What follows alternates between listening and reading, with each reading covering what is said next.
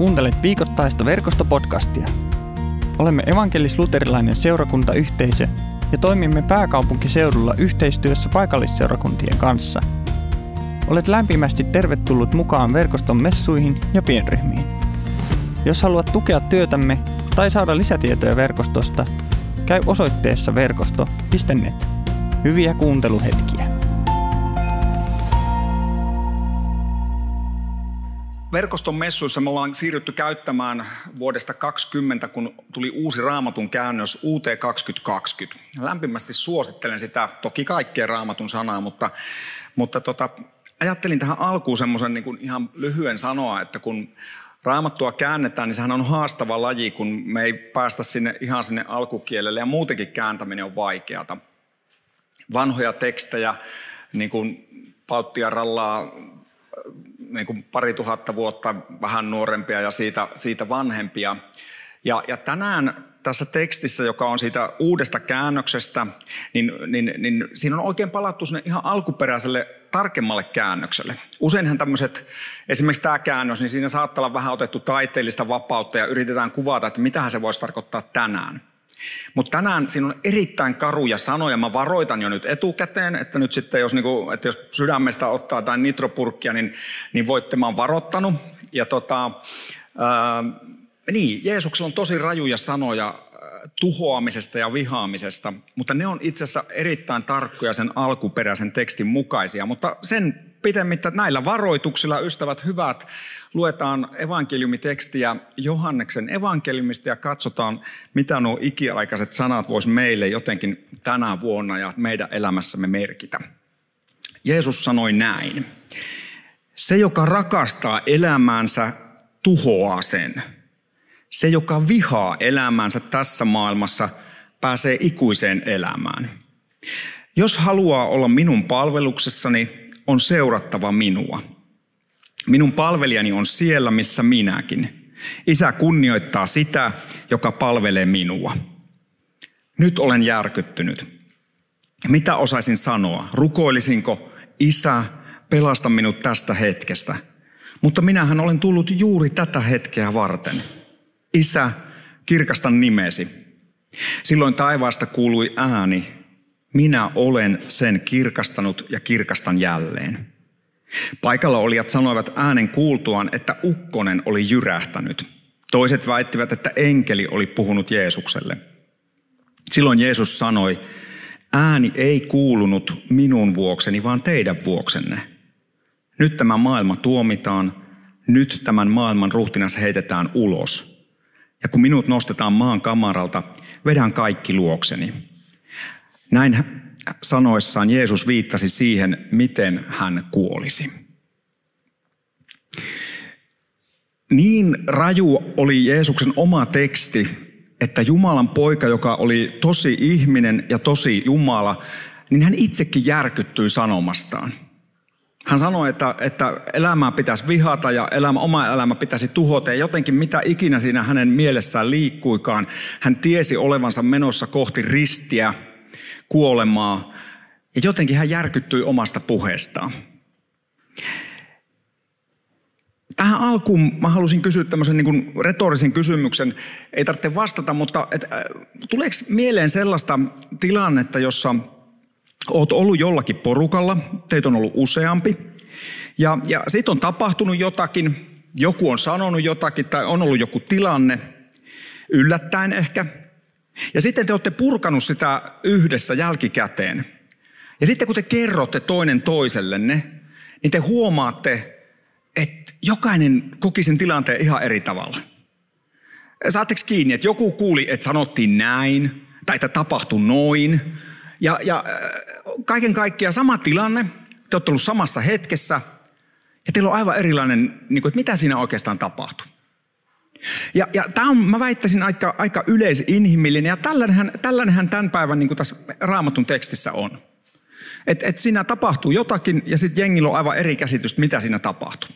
Mulla on tähän alkuun tämmöinen harjoite, mä en tiedä näkyykö tämä tuonne hyvin, jos kuuntelet tätä niin tuolta jostakin nauhoitteena tai striimistä, niin, niin tuohon screenille tulee nyt tämmöinen kuva, Tämä on joillekin teistä tuttu psykologian kirjoista ehkä. Tämän kuvan, tämä kuva tässä on vuodelta 1915, siitä on vanhempiakin versioita. Ja se voi vaikka googlata se sanoilla, että, tai, että, että siis vaimoni ja anoppini. Tuossa kuvassa näkyy, sä näet siinä ehkä naishenkilön, Sä saatat nähdä siinä ikään kuin tämmöisen nuoren, nuoren kauniisti pukeutuneen naishenkilön, tai sä saatat nähdä siinä aika lailla sillä tavalla elämää ko- karusti kohdelleen ja semmoisen hieman iäkkäämmän ihmisen ja, ja, ja jollain tavalla piirteet on hyvinkin erilaiset. Jos sä oot nähnyt tätä kuvaa useammin ja sä osaat katsoa, niin sä saatat nähdä ne molemmat. Ja, ja tota, tähän pätee se sanonta, että, että tota, Yksi tykkää tyttärestä ja toinen äidistä. Irvin Goodmanilla on myös sellainen laulu, ja mä tienasin just kebabin, koska tota Emil sanoi, että jos mä sanon tämän tähän, koska mä sanoin, että tämmöisen mä voisin tähän heittää, niin mä saan kebab-ateria. Että nyt mä oon yhtä kebabia rikkaampi. Mä oon sanonut se jo kahteen kertaan tuolla muissakin, että mä voisin kyllä kolme kebabia ostaa tai tinkiä, mutta katsotaan nyt. Mutta, mutta äh, ystävät hyvät, sen enempää kuvaa pistetään pois, käy katsomassa, jos et nähnyt mitään siinä, niin ei siinäkään väliä, sitähän se voi käydä silläkin tavalla. Tota, tässä tekstissä, mikä me äsken luettiin, on tilanne, jossa Jeesus on sanonut isälleen Jumalalle, että isä kirkasta nimesi. Ja, ja Jumala vastaa siihen sanomalla, että minä olen sen kirkastanut siis siinä Jeesuksen elämässä ja kirkastan jälleen. Ja nyt sitten ne, ne siinä paikalla olijat, minkä verran siinä olikaan sakkia, niin heillä on ihan kaikenlaisia versioita, että mitä tässä tapahtuu.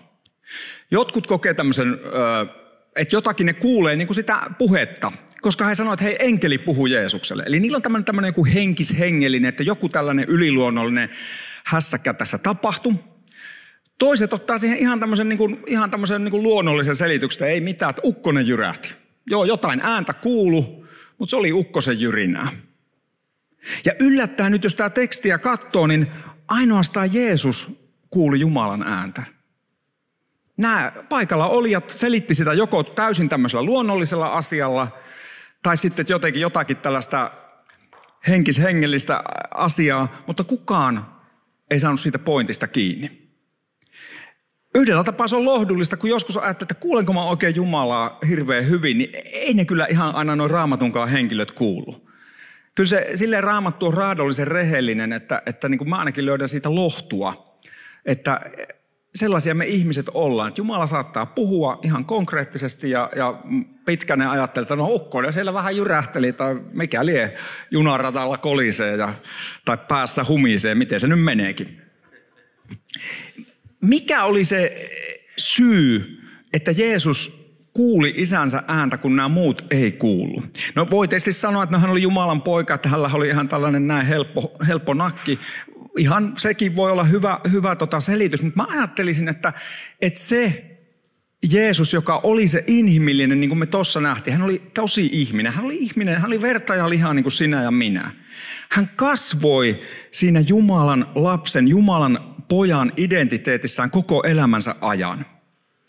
Hän oli kuullut ennenkin isänsä ääntä ja sen takia hän erotti Jumalan äänen kaikista muista äänistä. Ja, ja näitähän on useampi meillä evankeliumeissa tällaisia vähän samantapaisia kohtia. Ja mä ajattelin, että yksi tällainen, mistä se Jeesuksen niin kuin identiteetti lähti rakentumaan, niin on siellä hänen kasteensa hetkellä. Kun, kun Jeesus menee kasteelle, niin tota, silloinkin Jumalan ääni kuuluu taivaasta ja hän, hän sanoo, että, tämä, että sinä olet minun rakas lapseni, minun poikani, sinun minä olen kiintynyt, sinun minä olen mieltynyt, riippuen nyt vähän käännöksestä. Ja, ja näin Jeesuksen identiteetti muodostuu siitä, että hän on Jumalan rakas lapsi. Ja sen takia hän kuulee Jumalan ääntä, koska hän kuulee sitä hän kuulee sitä Jumalan rakkautta. Ja, ja, ja niinpä se kysymys on se, että millaisen viestin sinä ja minä kuullaan. Millaista Jumalan ääntä, jos me kuullaan Jumalan ääntä, missä me kuullaan sitä? Mä ajattelen, että Jumalahan puhuu meille siis kaikille, niin kuin varmaan yrittäisi puhua, tai puhuu niin kuin koko ajan, ja ongelma on se, että mä oon niin kuin vähän huono kuulemaan. Mä ajattelin, että Jumala puhuu, vaikka tänä aamuna heräsin ja, ja tota, katoin, että kerta kaikkiaan satanut ihan hirveästi lunta. Mä pyydän jo anteeksi, jos sä vihaat kolaamista ja lunta ja talvea, mutta musta se on ihan huikeeta. Katso, että hyvänä aika viisi senttiä, illalla viimeisenä asiana kolasi ja naapuri on tota, iäkkäämpi ihminen, oli sielläkin ollut jo kolaamassa illalla ja katso, että no niin nyt lähti, ei tarvitse kuntosalia ajatella, enkä kyllä muutenkaan, mutta totean, että hei, maailma on hyvä paikka kaiken tämän pimeyden ja, ja raskaan maailmantilanteen keskellä niin Jumala jälleen kerran osoittaa, että minä luon uutta. Mä, mä, mä teen jotakin, mitä sä et ole ennen nähnyt. Taas aivan huikea lumipeite. Viikko sitten lupas, että hiihtolomalla on musta loskakeli ja nolla plussa-asteita PK-seudulla ja kissan kakat Virren sanoin, hän säät ja ilmat säätää. Jumala pyyhkii pöytää niin kuin kaikilla meteorologeilla, anteeksi nyt ammattikunnalle. Mutta, mutta jotenkin se, että siinä mä kuulin pienen Jumalan puheen. Jumala puhuu tietenkin raamatun sanassa tällaisessa, kun me kokoonnutaan yhteen, tai niin kuin hei alfalla, ehdottomasti tulee alfaan. Täällä tulee äh, viikon päästä maanantaina ja myös Espoolahden kirkolla viikon päästä maanantaina kello 18. Jumala puhuu, kun me kohdataan toinen toisiamme arkipäivässä ja pienryhmässä ja hän puhuu rukouksessa ja musiikissa ja taiteessa ja vaikka vallan missä. Ja nyt meille hän jää se kysymys, että mitä me kuullaan siinä. Kuullaanko me joku tämmöinen sattuman kauppa vai, vai että, että no näitä nyt tapahtuu tai vai kuullaanko me Jumalan rakastavaa ääntä, joka kutsuu meitä omiksi lapsikseen, kutsuu meitä rakkaikseen. Ja mä ajattelen, että yksi kristityn keskeinen tehtävä, elämän mittainen matka, on kasvaa siinä identiteetissä, että sä saat ihan oikeasti elää siitä Jumalan lapsen totuudesta ja identiteetistä, että juuri sinä, juuri sellaisena kuin sä olet, tänään, huomenna, viikon päästä, sä olet Jumalan täydellisesti rakastama. Mitä ei voi tehdä, että Jumala rakastaa sua enemmän, sä et voi tehdä mitään, tai sä et voi tehdä mitään, että se Jumala rakastaa sua vähemmän. Siitä on muuten hieno verkostokollektiivin biisikin. Mikä se on? Jokuhan se on. Suunnilleen näillä sanoilla. Ja, ja jotenkin se, että, että Jumalan ääretön iankaikkinen rakkaus kohdistuu juuri sua kohtaan tänään, huomenna, elämässä jokaisena päivänä ja kerran iankaikkisuuteen. Ja se on se identiteetti, jonka Jeesus tiesi. Vaikka se oli järkyttynyt omista puheista ja ymmärsi, että mä oon menossa kohti jotain aivan hirveetä, niin se ei muuttanut sitä hänen identiteettiään. Ja sen takia on tosi tärkeää, että millaista viestiä me kuullaan, millaista Jumalan ääntä me kuullaan. No toisena kysymyksenä mä haluaisin kysyä, että millaisen tuomion me saadaan, tai millainen tuomio me saadaan. Mä en tiedä, mitä sana tuomio, minkälaisen mieleyhtymän se sussa herättää, mutta mulle se herättää niin semmoisen aika negatiivisen fiiliksen. Tulee se ajatus, että no mä oon sössinyt taas jotain, tai sitten, että mä oon epäonnistunut jossain, ja nyt joku tulee ja tuomitsee mut. Mulla on, mulla on tällainen mukana, mä en puhalla kovaa, ettei me korvat, mutta puhalletaan kerran pilliin, herätetään jos nukut. Tämä on, tämä on perus, perus urheilupilli, ja ystävät hyvät, tällaisia asioita tarvitaan. Kun pelataan vaikkapa sitten jalkapalloa, niin pitää olla tuomari. Pitää olla joku, joka puhaltaa aina pitki ottelua ja sitten puhaltaa siellä 90 minuutin ja niiden lisäminuuttien jälkeen sitten viimeiset vihellykset ja sitten katsotaan, että kuinka matsissa kävi. Tuomio itsessään on neutraali asia. Paitsi, että se voi olla myös positiivinen asia. On olemassa vapauttava tuomio. Voi olla, että sua on joskus syytetty jostakin, oliko se nyt sitten omenavarkaassa tai kouluaikana tai missä itse kullokin, ja sanot, että sinä sen teit. Sitten selviääkin, että no en tehnyt, sanot, että no ei kukaan usko lopulta selviä, että no tämähän sen tekikin joku toinen. Sä saat vapauttavan tuomion. Tuomio ei ole itsessään siis negatiivinen asia, vaan se, se on neutraali, negatiivinen tai positiivinen. Millaisen tuomion tässä tämän tekstin mukaan Jeesus meille langettaa. Jeesus sanoo, että tämän maailman ruhtinas tuomitaan, ja, ja tota, tai, tai mitä se nyt sanokaan, että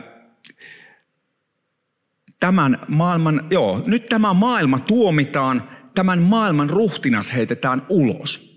Jeesus sanoo, että tämä maailma saa tuomionsa ja etenkin sen maailman ruhtinas, eli paha, paholainen – Ja mä ajattelin, että tässä Jeesus puhuu siitä, että kun hän tuli tähän maailmaan, hän tuli osoittamaan Jumalan itsensä uhraavan äärettömän rakkauden, jonka hän vei ää, niin kuin äärimmilleen osoitti siinä, kun hän kuoli ristillä täysin synnittömänä sinun ja minun ja koko maailman, koko ihmiskunnan puolesta.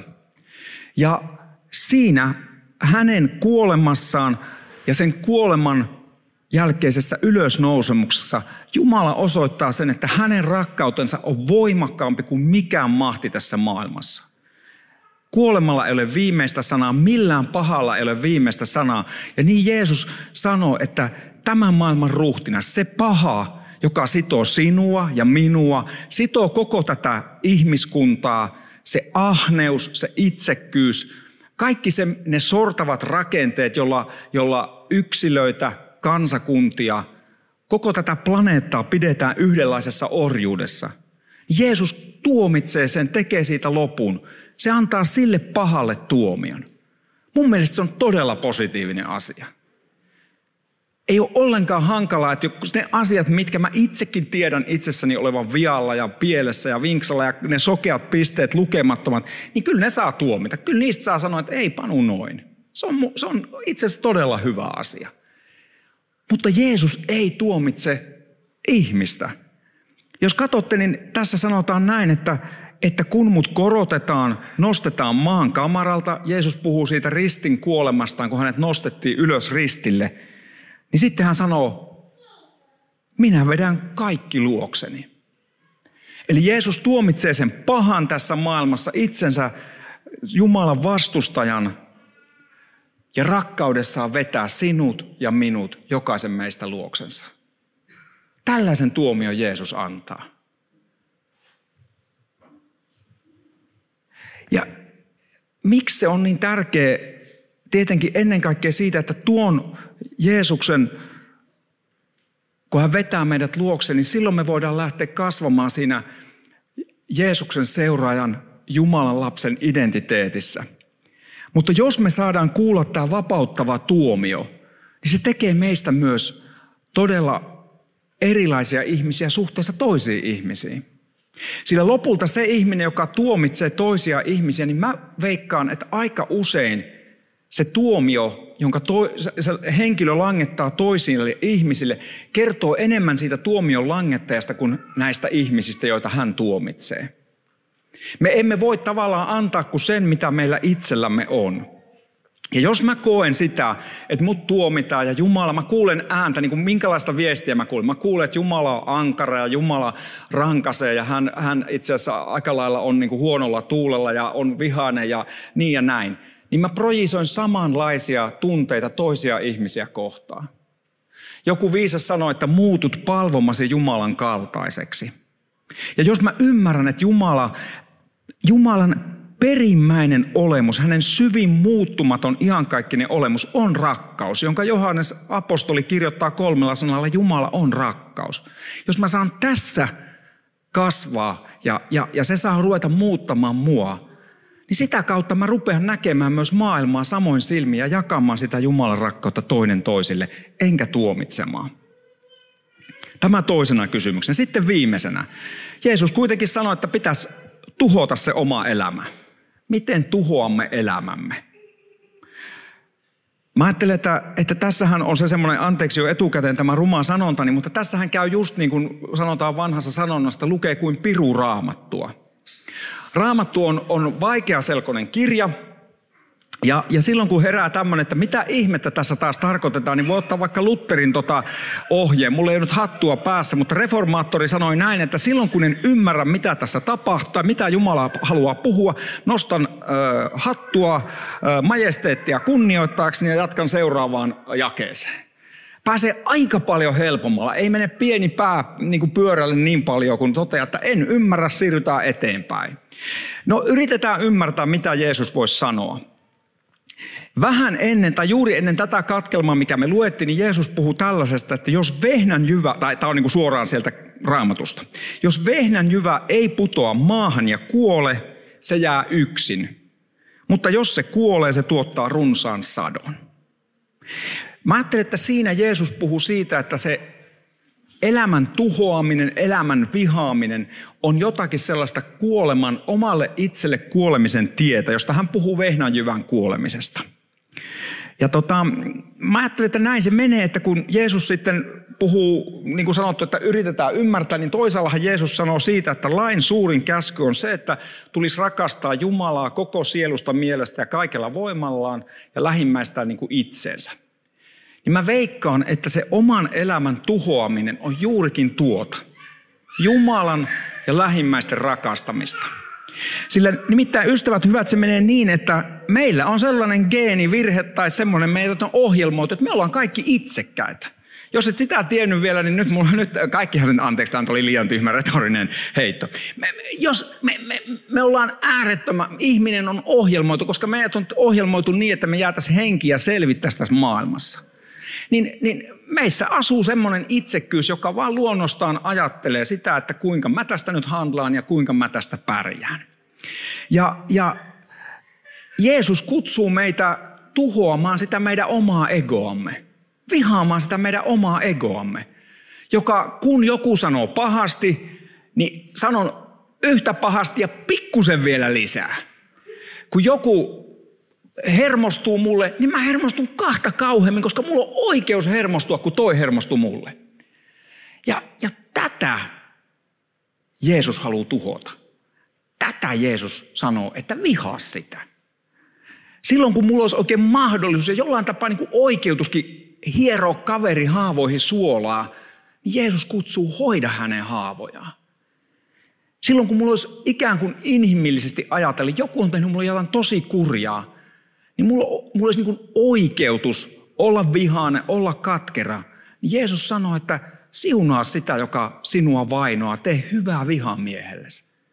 Ja kun me näitä tehdään, niin me vihataan sitä egoa, joka on kiinni siinä pahassa, jonka Jeesus tuossa äsken tuomitsi siinä aiemmassa kohdassa.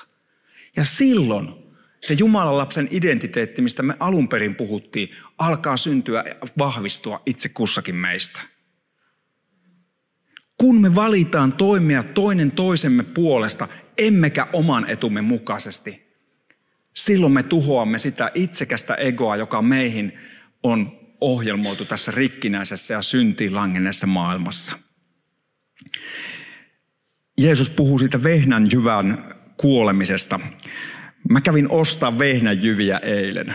Tämä ei näy minnekään, koska se on tuossa mun etusormen ja peukalon välissä – Mä laitan tuolla toisessakin pöydässä, mä laitan tähän, tähän kun sä tuut ehtoolliselle tai noin, niin siinä on vehnän jyvää tuossa pöydällä. Sä voit katsoa, jos kiinnostaa, miten pieni se on. Se on tosi pieni. Mä ajattelen, että kun me valitsemme tehdä niitä arjen elämässä, annetaan sen Jumalan rakkauden identiteetin vaikuttaa meissä, annetaan sen pahan, tai Jumalan niin kuin, tuomita se paha meissä – ja me tuhoamme sitä omaa egoamme, niin me istutetaan noita Jumalan vehnäjyviä, jotka kantavat hedelmää. Lopuksi haluan kertoa sellaisen tarinan vehnäjyvästä, joka liittyy shakkipeliin. Mä en ole tarpeeksi fiksu pelatakseni shakkia, mutta lapseni yksi esimerkiksi heistä pelaa ihan suhteellisen säännöllisestikin. Mutta tämä kertoo jotenkin mun mielestä hyvin tähän samaan tarinaan.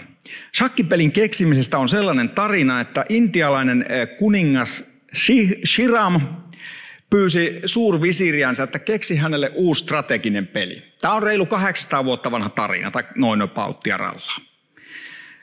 Suurvisiri sanoi, että hänellä on hyvä peli-idea ja esitteli sitä, ja kuningas ihastui siihen ja kysyi, että mitä mä voin antaa sulle palkaksi. Suurvisiri oli vähän varmaan savolainen, minäkin siltani. Hän sanoi, että hei, mulla on tämmöinen idea. Anna yksi vehnäjyvä ensimmäiseen ruutuun, sitten kaksi, sitten neljä, sitten taas kahdeksan ja aina kaksi kertaa enemmän per ruutu. Wikipedian mukaan, niin tota, siis tämä tarina löytyy myös sieltä, niin siinä viimeisessä ruudussa, eli sen suurvisirin palkka olisi ollut yli 18 triljoonaa vehnäjyvää, joka on tosi paljon, niin kuin nyt ymmärrätte. Eksponentiaalinen matemaattisuus, josta minulla ei ole mitään ymmärrystä, tapahtuu näin. Mä katsoin niin kuin sitä Wikipediasta ja totesin, että, että tota, jos laskelmani meni oikein, niin vuoden 2022 vehnän tuotanto maailmassa oli 780 tonnia vehnää. Sekin on tosi paljon. Sillä syö koko maailma niitä vehniänsä ja pitsojansa ja pullaansa ja mitä syö. Tämän suurvisirin palkka Shakin keksimisestä oli noin 1200 kertaa enemmän kuin viime vuoden vehnäsato. No mikä tämän pointti on? Tämän pointti, ystävät hyvät, on se, että me voidaan ajatella, että mitä mun elämällä on merkitystä.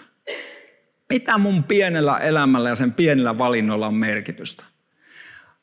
Mä ajattelen, että sun ja mun ja meidän jokaisen, kun me annamme Jumalan rakkauden vaikuttaa meidän elämässä, niin ne pienet arjen teot ja isommat ja pienemmät ja kaikki se, missä Jumalan rakkaus saa vaikuttaa me valitaan toimia toinen toistemme hyväksi, niin ne ovat kuin yksiä vehnäjyviä siinä Jumalan 18 triljoonan vehnäjyvän kuormassa, jota hän on siitä Jeesuksen kuolemasta ja ylösnousemuksesta. Siitä kun Jeesus sanoi, että kun vehnäjyvä putoaa maahan ja, ja, ja kuolee, niin se ei jää yksin, vaan kantaa ison sadon. Sinä ja minä ollaan osa sitä satoa, jonka Jumala korjaa tässä maailmassa. Tämä maailma ei muutu vihan kautta, tämä maailma ei muutu koston kautta. Tämä maailma muuttuu silloin, kun me annetaan Jumalan rakkauden vaikuttaa omassa elämässämme ja toimitaan sen kautta. Ja silloin voi tapahtua asioita, jotka muuttaa ensin meidän omaa elämäämme, meidän läheisten elämää ja sitä kautta koko maailmaa. Jumalan rakkaus on väkevämpi, voimakkaampi voima kuin mikään muu tässä maailmassa. Saakoon se tänään koskettaa sinun sydäntäsi, saako se koskettaa tulevina päivinä. Viimeisenä muttana on todella vaikea luottaa Jumalan rakkauteen. Sehän tässä se haaste on. Se on elämän mittainen matka. Meidän monen ongelmat juontaa jo sinne asti, kun me oltiin pieniä ja me ei saatu sitä rakkautta, jota me olisi siinä hetkessä me tarvittu. Me ei ole saatu sitä pitkin elämäämme ja sen vuoksi tänään mä pyydän, että heittäydy Jumalan rakkauden varaan. Anna Jumalan rakkauden hoitaa. Ihan kohta rukoillaan ja, ja pyydän, että hiljennyt ja suljet silmästä, minkä koetkaan luontevaksi. Anna Jumalan rakkauden kohdata sinua tänään, tässä ja nyt ja hoitaa niitä kaikkia asioita, mitkä itse kutakin meitä painaa. Rukoillaan yhdessä. Rakastava Jumala, taivaallinen Isä, me kiitetään sinua siitä, että sinä olet rakkaus. Jotkut meistä ollaan rukoiltu vuosikymmeniä tai vuosia, tai, tai se on jotenkin luontevaa meille. Toisille meistä rukous on ihan kummallinen ajatus. Kuinka nyt edes sulle voisi puhua? Kiitos, että rakastat jokaista meitä juuri sellaisena kuin me tässä hetkessä ollaan. Kutsut jokaista meitä omaksi lapseksesi ja luottamaan sinun rakkauteen.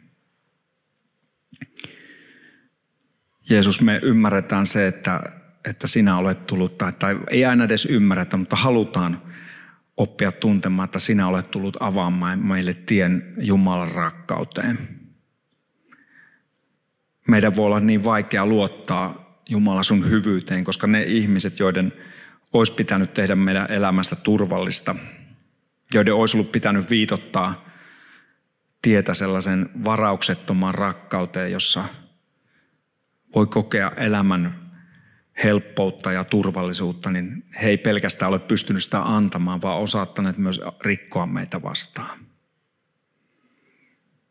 Elämä on kolhinut itse kutakin meitä ja pyydän sitä, että sinä vakuutat jokaista meitä, että mitkä ikinä asiat me koetaankaan erottaa meitä sinun rakkaudesta, niin sinä